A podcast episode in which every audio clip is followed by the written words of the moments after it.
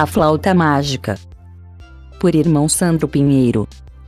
Quando esse assunto é apresentado em loja, por meio de diversos trabalhos ou palestras, muito se fala sobre Mozart, sua iniciação, sua loja, seus companheiros de loja, o desenvolvimento da maçonaria na época, mas muito pouco se fala sobre a flauta mágica, porque é considerada uma ópera maçônica. O que há de maçonaria nela? A flauta mágica conta a história de um príncipe perdido na floresta, que é salvo por um servo de uma rainha que o leva ao castelo. No castelo, ele vê a foto de uma bela mulher e se encanta por ela. O servo conta que se trata de uma princesa, filha da rainha, e raptada por um sacerdote. O príncipe se apaixona ainda mais ao ouvir a história e decide resgatar a princesa. O servo da rainha acompanha o príncipe na missão, e o orador do templo da sabedoria alerta que as intenções do sacerdote são boas e que, talvez, as da rainha não sejam. O príncipe e seu servo aceitam serem iniciados. No final, ambos ficam com suas almas gêmeas. Os principais elementos simbólicos utilizados em A Flauta Mágica pertencem à tradição alquímica e astrológica. A marca egípcia, a obra se desenrola principalmente em um conjunto de templos dedicados aos mistérios de Isis e Osíris, se deve à fascinação que causou o redescobrimento do Egito no século XVIII e a influência que exerceu sobre Mozart o humanista Ignaz von Born, autor de um livro sobre os mistérios egípcios.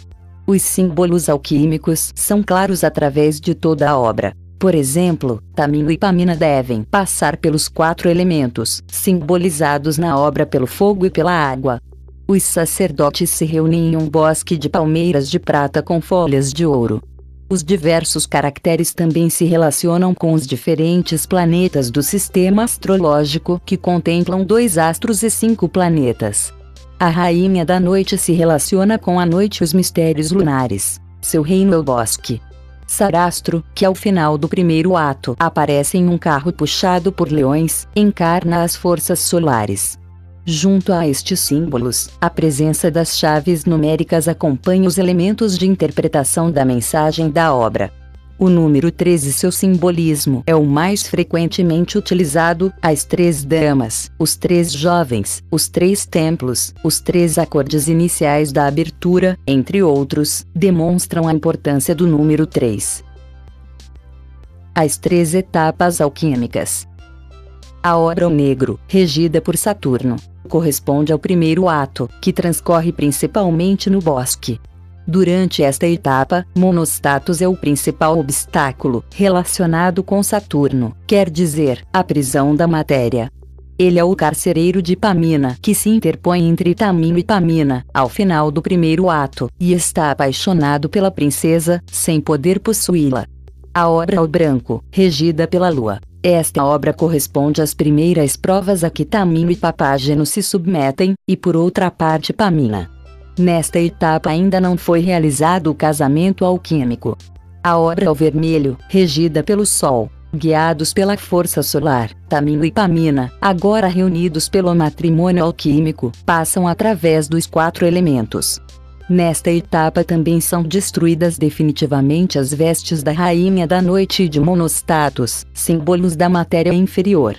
Flauta mágica como alegoria alquímica, ou seja, um conto de transformação em que todos os intervenientes são submetidos a uma estrutura simbólica, iniciática, que os conduz a um grau superior de realização e espiritualidade. Nos opostos que se confrontam, luz e sombra, negro e branco, mal e bem, sairão vencedores os representantes de uma humanidade regida pelos princípios em que imperam o belo, o bom, a verdade da razão iluminada.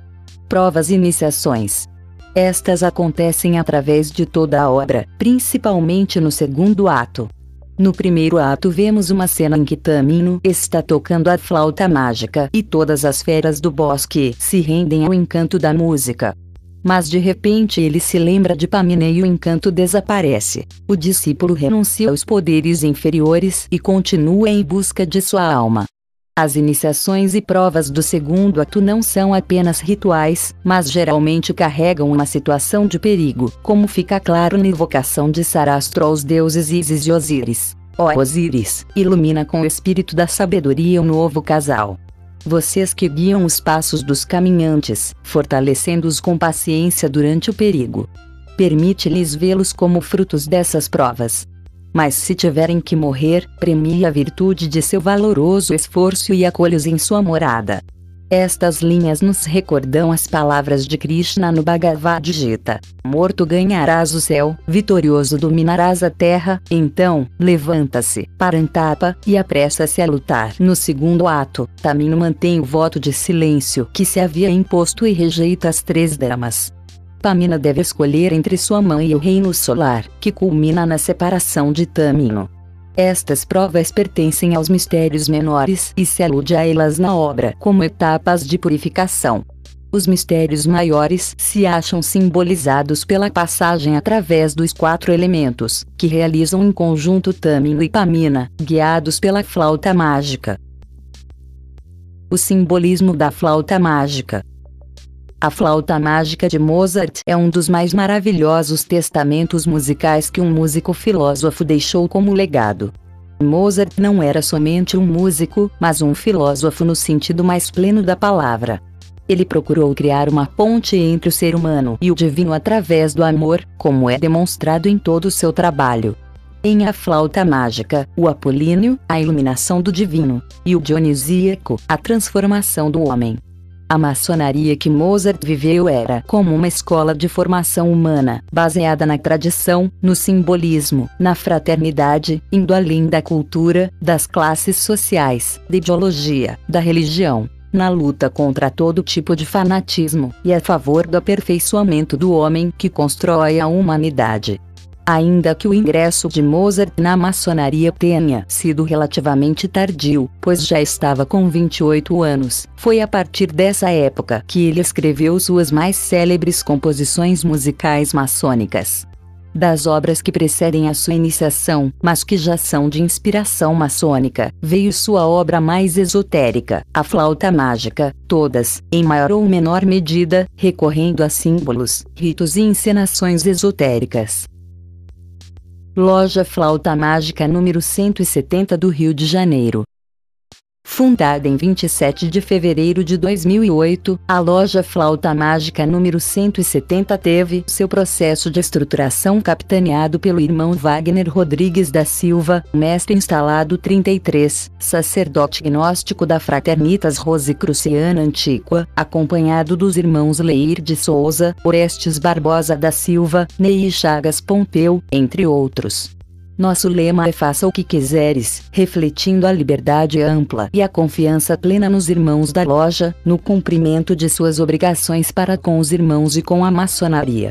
Tenho orgulho de ser maçom e sempre me agrada me incluir entre aqueles que defendem os princípios fundamentais e os padrões morais da vida, que são tão necessários para que a nossa organização continue no alto nível que tem sido a sua base desde a sua criação. Tenho orgulho de fazer parte da loja maçônica Flauta Mágica, número 170 do Rio de Janeiro.